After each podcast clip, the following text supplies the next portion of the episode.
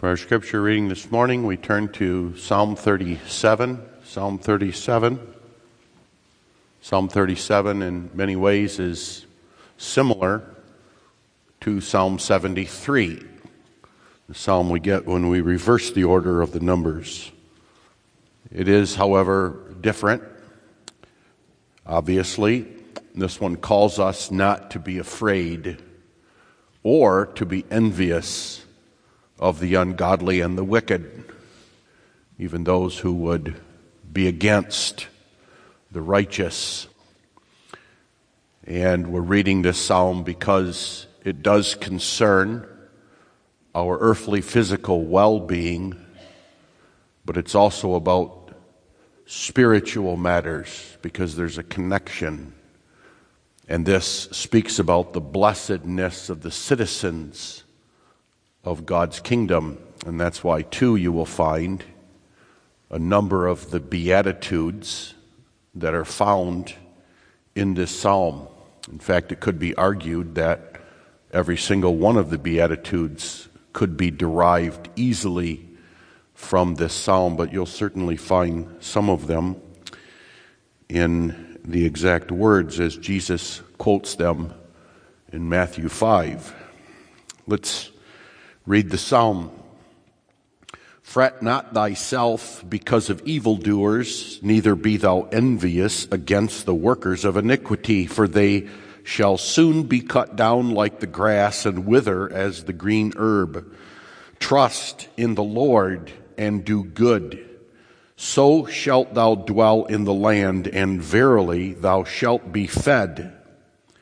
Delight thyself also in the Lord, and he shall give thee the desires of thine heart. Commit thy way unto the Lord. Trust also in him, and he shall bring it to pass. And he shall bring forth thy righteousness as the light, and thy judgment as the noonday. Rest in the Lord, and wait patiently for him. Fret not thyself because of him who prospereth in his way, because of the man who bringeth wicked devices to pass. Cease from anger and forsake wrath. Fret not thyself in any wise to do evil, for evildoers shall be cut off. But those that wait upon the Lord, they shall inherit the earth. For yet a little while, and the wicked shall not be. Yea, thou shalt diligently consider his place, and it shall not be. But the meek shall inherit the earth, and shall delight themselves in the abundance of peace. The wicked plotteth against the just, and gnasheth upon him with his teeth. The Lord shall laugh at him, for he seeth that his day is coming. The wicked have drawn out the sword and have bent their bow to cast down the poor and needy, to slay such as be of upright conversation. Their sword shall enter into their own heart, and their bows shall be broken. A little that a righteous man hath is better than the riches of many wicked. For the arms of the wicked shall be broken but the Lord upholdeth the righteous. The Lord knoweth the days of the upright, and their inheritance shall be forever. They shall not be ashamed in the evil time, and in the days of famine they shall be satisfied, but the wicked shall perish. And the enemies of the Lord shall be as the fat of lambs, they shall consume into smoke, shall they consume away. The wicked borroweth and payeth not again. But the righteous showeth mercy and giveth. For such as be blessed of him shall inherit the earth, and they that be cursed of him shall be cut off. The steps of a good man are ordered by the Lord, and he delighteth in his way. Though he fall, he shall not be utterly cast down, for the Lord upholdeth him with his hand. I have been young and now am old. Yet have I not seen the righteous forsaken, nor his seed begging bread. He is ever merciful and lendeth, and his seed is blessed. Depart from evil and do good and dwell forevermore, for the Lord loveth judgment and forsaketh not his saints. They are preserved forever, but the seed of the wicked shall be cut off. The righteous shall inherit the land and dwell therein forever. The mouth of the righteous speaketh wisdom, and his tongue talketh of judgment. The law of his God is in his heart. None of his steps shall slide. The wicked watcheth the righteous and seeketh to slay him. The Lord will not leave him in his hand, nor condemn him when he is judged. Wait on the Lord and keep his way and he shall exalt thee to inherit the land. When the wicked are cut off, thou shalt see it. I have seen the wicked in great power, and spreading himself like a green bay tree, yet he is passed away, and lo, he was not. Yea, I sought him, but he could not be found. Mark the perfect man, and behold the upright, for the end of that man is peace. But the transgressors shall be destroyed together, the end of the wicked shall be cut off. But the salvation of the righteous is of the Lord. He is their strength in time of trouble, and the Lord shall help them and deliver them. He shall deliver them from the wicked and save them because they trust in him. We read that far in God's holy word. We consider this morning the instruction of the Heidelberg Catechism in Lord's Day 50.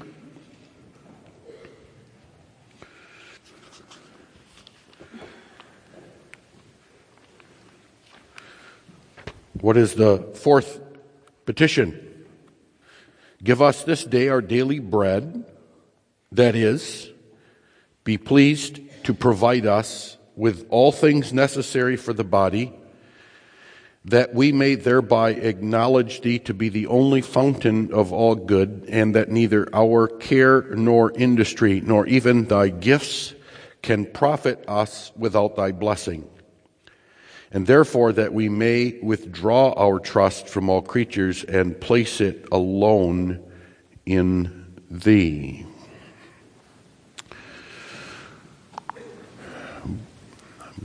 Beloved in our Lord Jesus Christ, as we have gone through the Lord's Prayer and the meaning of its various petitions, we have seen that prayer concerns not simply ourselves, but God. In fact, prayer, which makes requests for ourselves, is even mainly about God, not simply ourselves. And there's a connection between the petitions that we make, although distinct and separate, they are related. We saw that in the first three petitions that they all concern God, God's name, His kingdom, and His will. And now we turn to petitions that more concern us. And yet, at the same time, we have seen that those petitions about God concern us. We pray for God's name, His will, and His kingdom. With regard to ourselves, it's not simply that God's name is glorified, His name is hallowed, and it's connected to His will being done and His kingdom coming. But that is our blessedness. That is our salvation. That is our deliverance. We cannot be saved or delivered. We cannot enjoy spiritual blessedness and happiness unless that's done with regard to God's kingdom and His name and His will. Well, it should not surprise us then that when now we turn to those petitions that more directly pertain to us, that they're not disconnected and have nothing to do with the kingdom of heaven, with God's name and His glory. Such is the connection between ourselves and God. This is due to the very fact that we are the children of God who are united to Him through Christ by faith.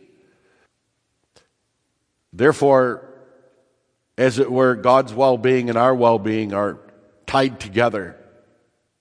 And they're recognized by faith. True faith doesn't pray to God even about bread without considering the implications and even necessity of that with regard to one's spiritual well-being. And indeed, it's even on the foreground.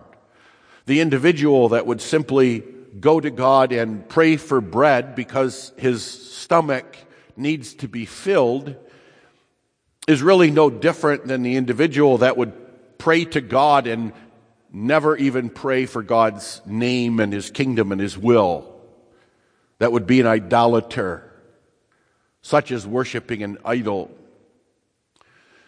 This connection between our needs and God's desires, his will and our will, between the earthly and the spiritual, is found throughout Scripture. Jesus teaches about it in the Sermon on the Mount. We find it in Psalm 37, and it's found also here in the Heidelberg Catechism. I hope you noticed that. That the prayer itself is simply about bread. And then if you look at how God grants that request, our fathers and we with them don't simply confess, well, then God answers our prayer by granting us daily bread, which He does. But notice the spiritual blessing of that.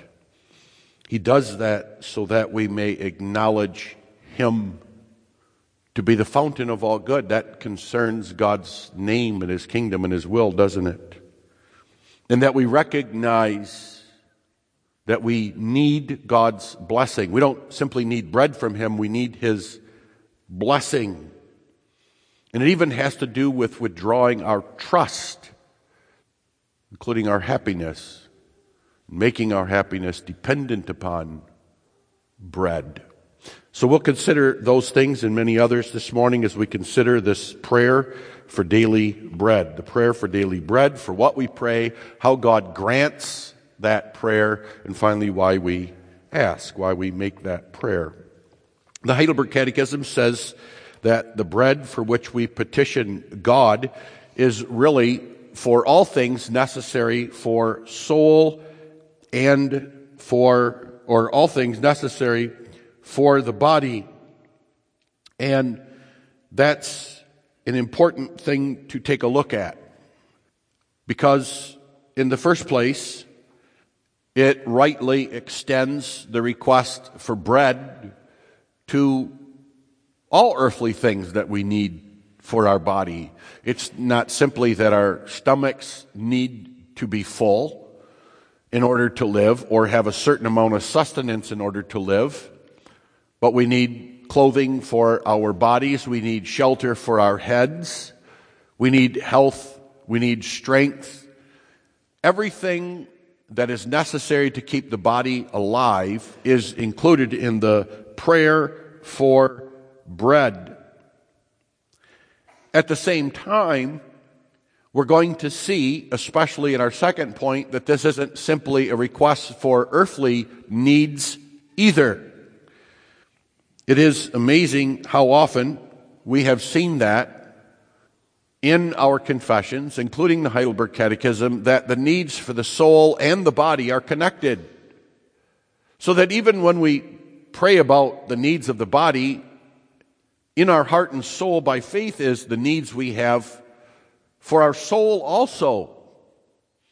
And we should recognize that. We should recognize the wonderful position of Scripture and therefore the Reformed faith of how a Christian views himself and how he stands before God.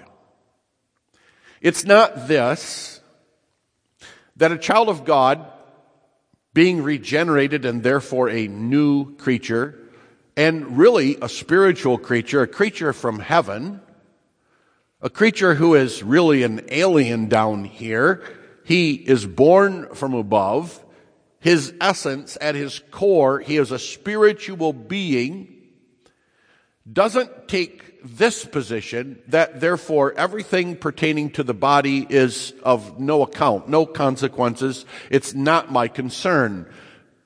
In fact, if someone were to pray about the things of the body whatsoever, they would, in this opinion, not be very spiritual. They would be earthly minded.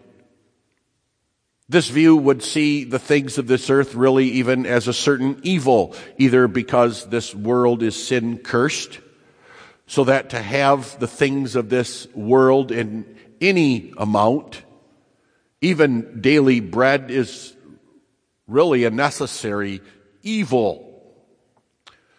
Or the view that, well, we do need these things, but we're not going to pray about them. We're not going to be concerned about them. We're not going to be really paying attention to them whatsoever, but be aloof, completely aloof with regard to our earthly needs. That's not the view of the Christian, the child of God that's presented by our Lord and by implication of the Lord's Prayer, or we when we make it. Our fathers, by leaving out the matters of the soul explicitly, are making clear that when we pray for daily bread, we're praying for earthly, physical things. We're not praying about heavenly bread. We're not praying about that manna from heaven. We're not praying about the kind of bread that we eat at the Lord's table but simply earthly physical needs for our body. That's a legitimate item and matter of prayer before the Lord. And anyone who says otherwise, for whatever reason, has perverted the gospel truth concerning the child of God and matters of prayer. That needs to be pointed out. At the same time, it should be clear from the exposition of the Heidelberg Catechism that a child of God who makes a prayer, even for earthly physical needs and necessities for his body, needs to have the same view and understanding with regard to his soul. That a person or an individual who would go to God about all their earthly needs and do so rightly with the understanding that only God can provide and only God can give them, but doesn't understand the connection between that and his soul and his soulish needs, doesn't understand that he's a citizen of the kingdom of heaven and that his essence is spiritual. Now, that's brought out elsewhere in our creeds in the Heidelberg Catechism explicitly, even with regard to God's providence here it's implied, implied very strongly, but we must see it. Notice that our fathers no sooner than saying what the prayer means. This is a petition for bread. That is, it's a petition for all the earthly necessities for our body, goes on and talks about all kinds of matters pertaining to the soul. The whole rest, really, of the article is about issues of the soul, issues with regard to faith, issues with regard to how we receive that bread. It pertains to the blessing of God, acknowledging who God is, not putting our trust in these things. So that's really the first thing that we have to recognize with regard to this petition. That it does have a twofold aspect to it. It concerns bread for the body, but also bread for the soul. It does pertain to that. So closely are these matters tied with regard to us and who we are in this world. Now, a couple of things about this petition. First of all, it's about bread. Our Lord, for a reason, says pray for bread not even meat, not even corn and wine and oil, not even for clothes and shelter, but just bread. By that, the Lord is teaching us something very important. And that is that it's no easier to pray this petition than it is the other petitions, or to put it another way, that according to the flesh, according to who you and I are by nature, it is as impossible to make this petition as it is the other petitions.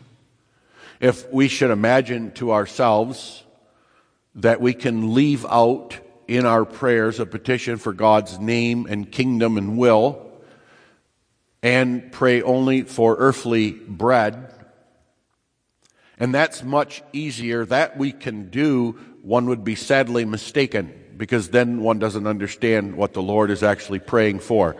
What he means is simply this that what you need really, essentially, just for today is a certain amount of bread. We would put it in terms of calories. And if you have that and really nothing else, let's leave aside now a shelter. Because surely if you have bread, you can live without shelter for a time. Even if you have bread but you are naked, you can live for a certain amount of time. And there are Christians that have demonstrated that.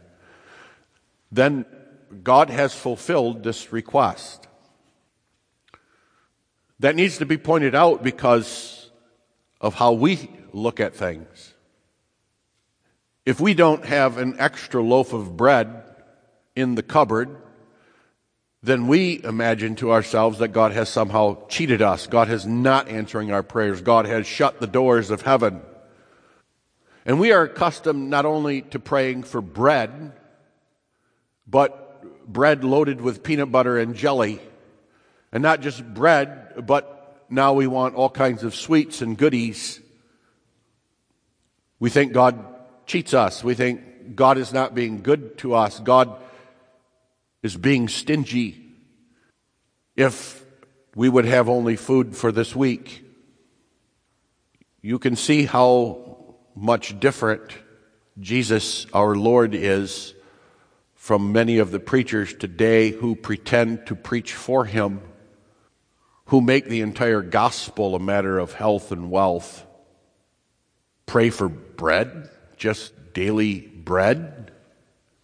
We need to extend ourselves. We need to pray for more than that, trusting that God will provide those things too. No, not really. Not at all. I can assure you that if you go to God and pray for more than you need, He will not answer that prayer. Not as such. He may give you more than you need, but he will ignore and turn his back on a prayer that goes beyond what you need. Do we understand that? Do we really, truly understand that? Do we really, truly understand what it means to add according to thy will when we go beyond daily bread? It is not a quest for luxuries. Now, certainly, that goes beyond bread. Our Lord recognizes it. Our fathers recognize it. Certainly, it includes clothing, but not closets full of them. Certainly, it includes transportation today, but not garages full of cars and vehicles. See how everything is put in its perspective by this request. Implied by that is we ought to be content with that. So if you find within your heart, if you find within your life discontent, impatience, jealousy, and envy over what others have, or because you don't really know how God is going to provide next week, or even tomorrow, then that's unbelief. We need to recognize that. We have to recognize that in our day, much of our anxiety, much of our worry is self created, not only, but it's unbelief. Wait on the Lord, we read how many times in Psalm 37. Fret not. Don't worry.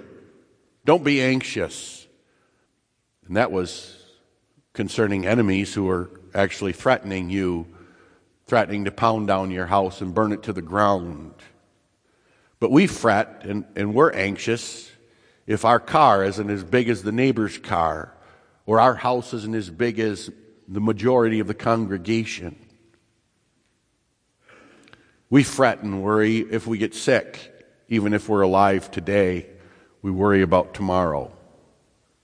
And so when the Lord says, pray for bread, and then adds for this day, he's teaching us a lot.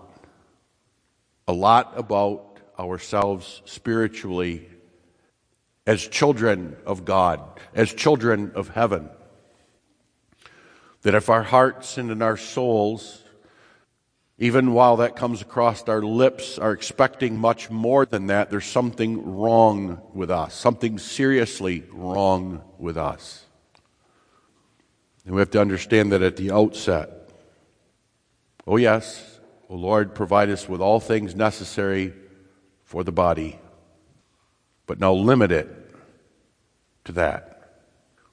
And let's not do this either say, well, of, of course, of course, I'm not going to ask God for the latest model SUV, and, and, I want the Denali version of it too, with the leather and the AC and all the goodies.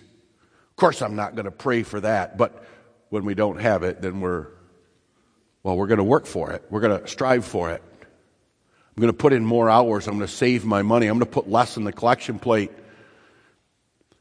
when I ought to be involved in spiritual things, when I ought to be attending spiritual events, I'm rather shopping or trying to come up with the funds with which I can shop or working myself in debt.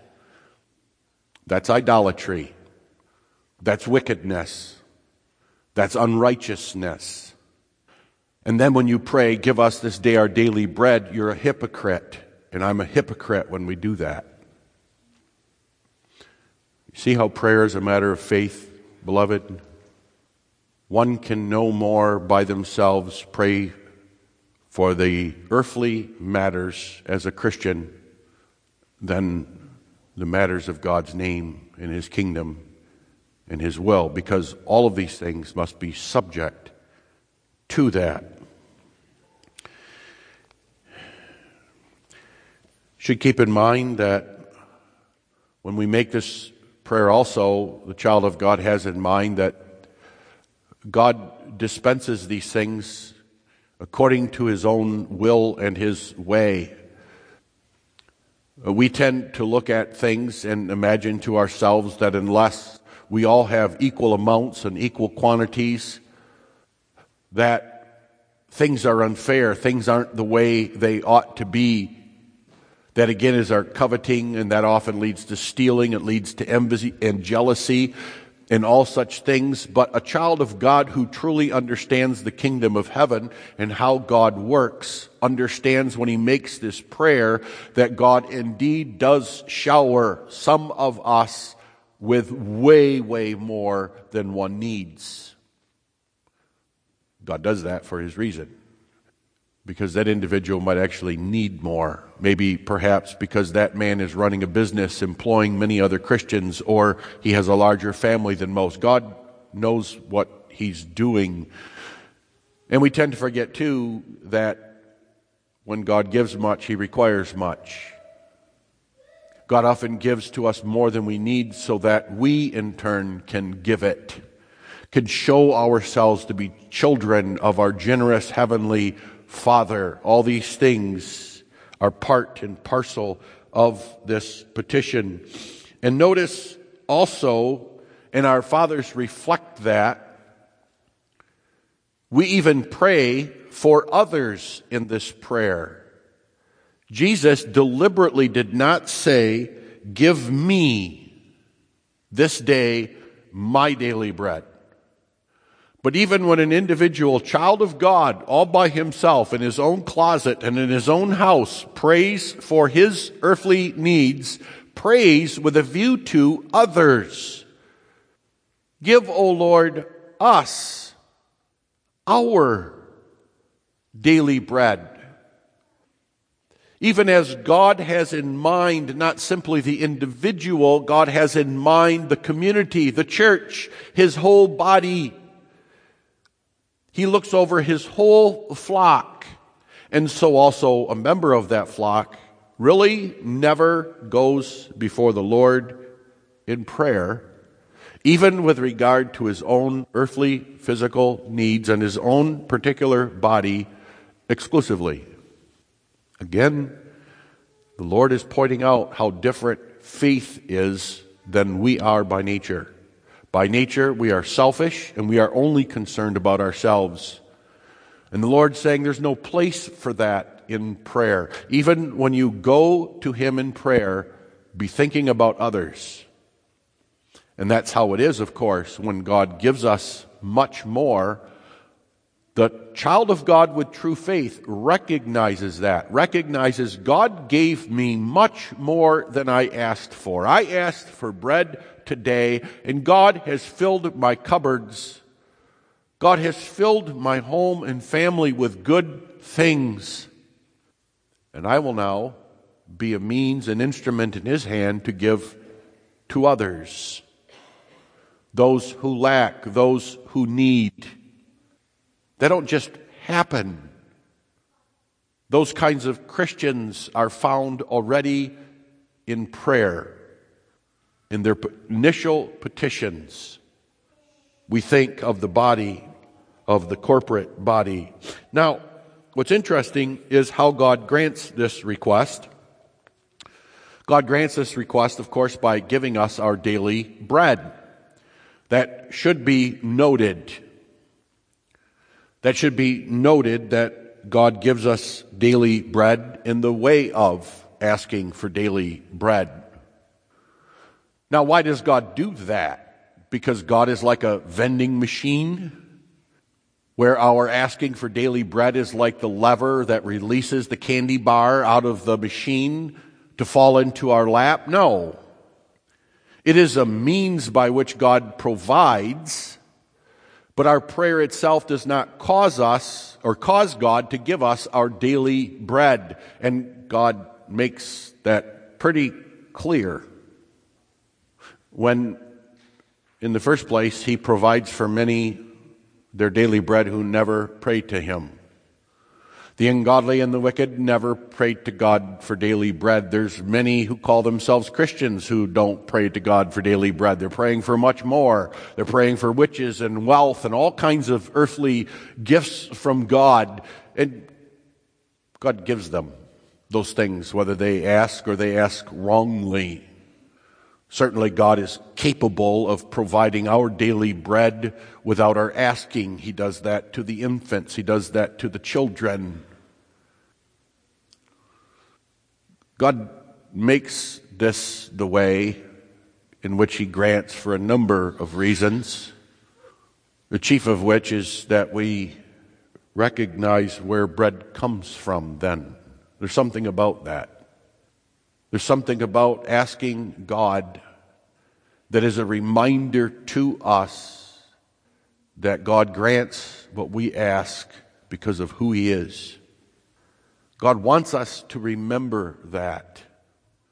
God wants us to view Him always as Father and ourselves as children, and therefore that we are always dependent upon Him. And notice that's what comes out in the Catechism.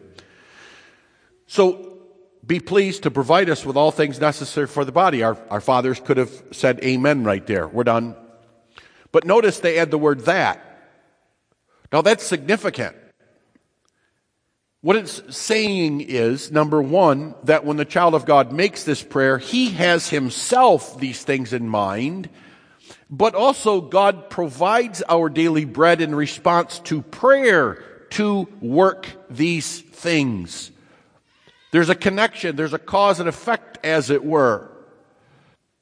God grants this request by working something spiritual, by doing something with us with regard to our faith. And in the first place, it's that we may thereby acknowledge Thee to be the only fountain of all good.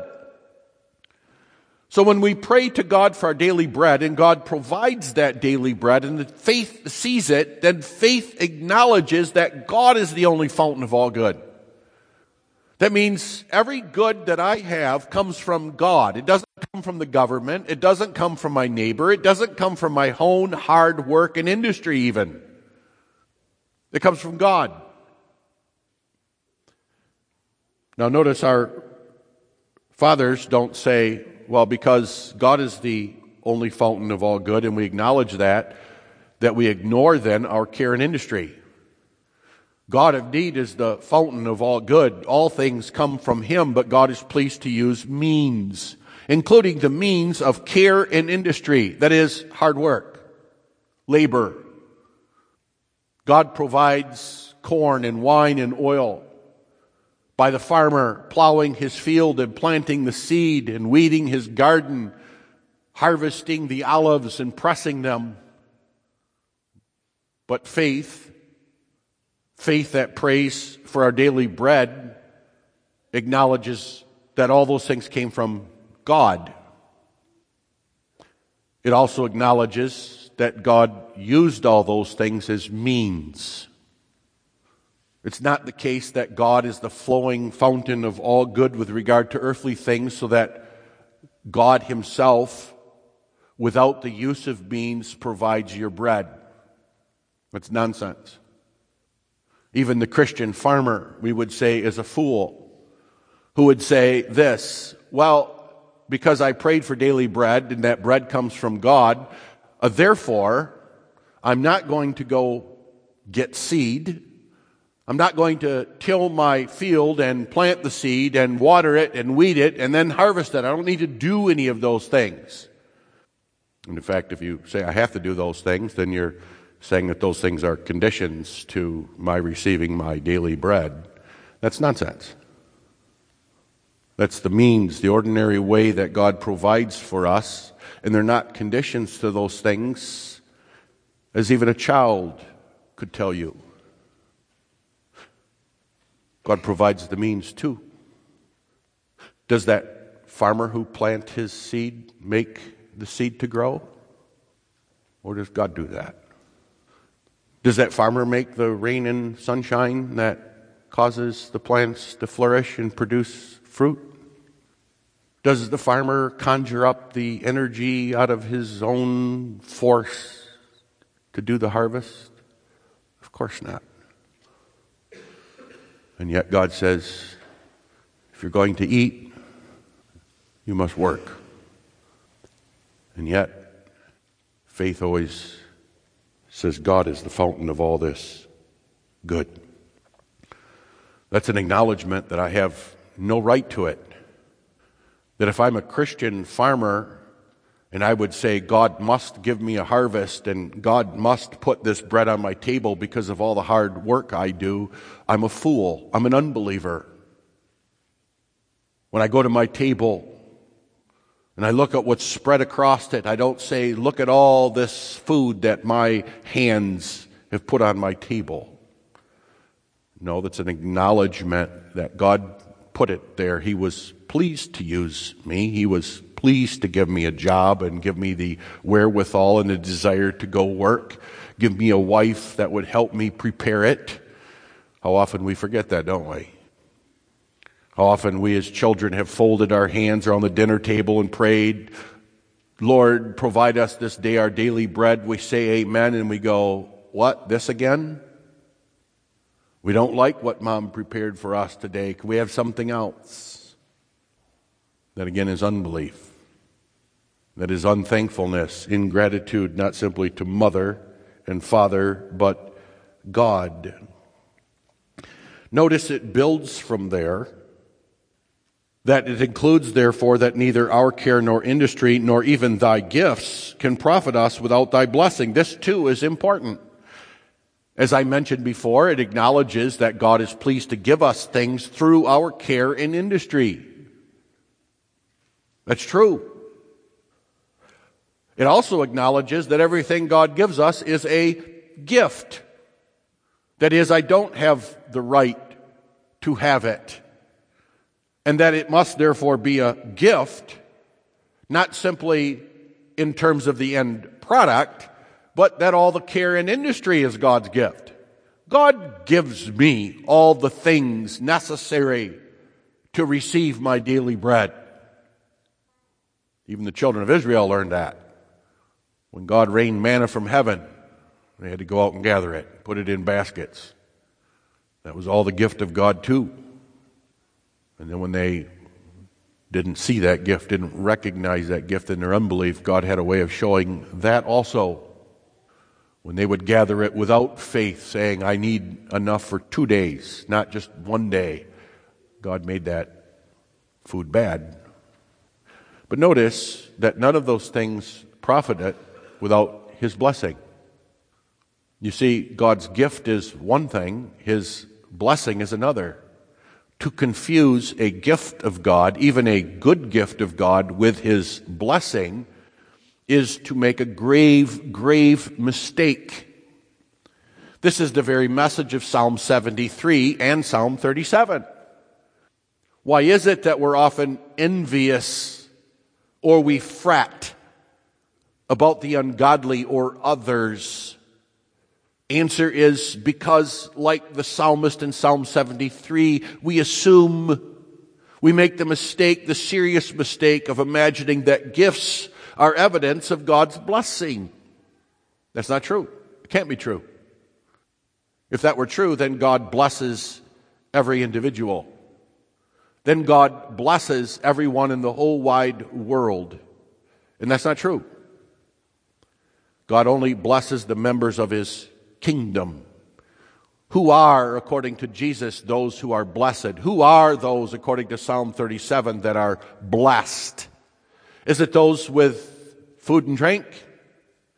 Is blessing according to how many gifts one has? or how many good things God has given. No, it's not measured by that at all. Blessedness has to do with God's favor, God's attitude toward someone. And in all of Scripture, even in the passage we've read, that man who has just a little, who's a righteous man, that is, who has faith and to whom God has imputed the righteousness of his own Son, has way, way more, that is, is far more blessed than the individual that has treasure rooms full of good gifts from God. Faith that makes its petition recognizes it. And if one doesn't, then one quickly will become filled with anxiety and frets and doubts and worries and all these things that get us into trouble. You see, what we seek is God's blessing. Even when we pray for daily bread, implied in that petition, and what God works by that petition, is bless me, Lord. Give this food and drink, give this clothing and shelter in such a way that I'm blessed by it. And implied by that is if it's to my detriment, take it away. Don't give me too much so that I become idolatrous and put my trust in these things, or even put my trust in the means God uses, myself, my hard work and industry. Notice how that even follows. That's the second, the third thing there really, that therefore we may withdraw our trust from all creatures and place it alone in thee. You see how that follows?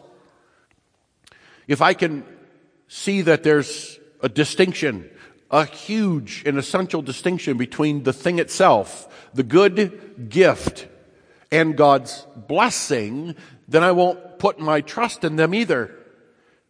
And notice how important that is.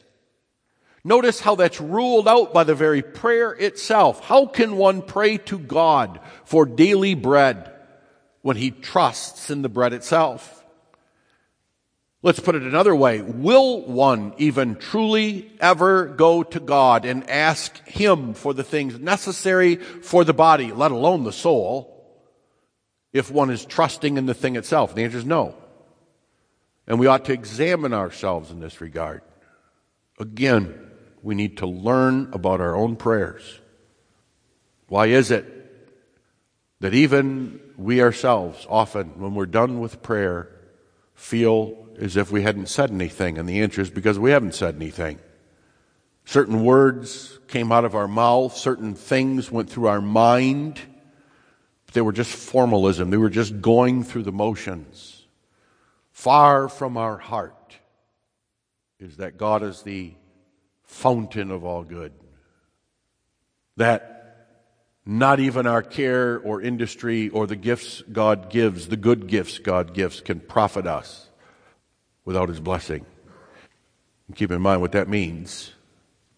If something is not a blessing for you, then it's a curse for you. There's no middle ground here. If God showers you with all kinds of things, there may be plenty of people that look at you and say, How blessed. That man has more money than he'll ever be able to give away, even in a lifetime. That man has everything. He needs nothing. He surely is blessed, but the man is cursed. All that stuff will drag him down to hell. Puts his trust in it. You see, it's all about God. It's always about God. The question always is do you trust in God or something other than God? And those are the only two things. And that's what we're asking here and why we ask too. Ultimately, why is it the Lord teaches us to make this prayer? Why is it that the Heidelberg Catechism is teaching you to make this your prayer? Why is it that we are learning that really, when it comes to our earthly physical needs, you can cover it all in one brief little line give us this day our daily bread? Why? Because we need these things. We need them for our soul. We need them for our faith as much as we need earthly bread. And God teaches us that, even with regard to these petitions. Amen. Let us pray. Our Father, which art in heaven, O Lord, we thank thee for thy word, which is the bread by which we live. And we pray also for our daily bread this day, that we might also live and we pray that in such a way, O Lord, that we acknowledge that we need these things for our body, that Thou art the only one who can supply them, and that we desire Thy blessing with them. And we pray most of all that we may withdraw our trust from all creatures, all means, and all goods and gifts, and place it alone in Thee. That is our prayer. For Jesus' sake, amen.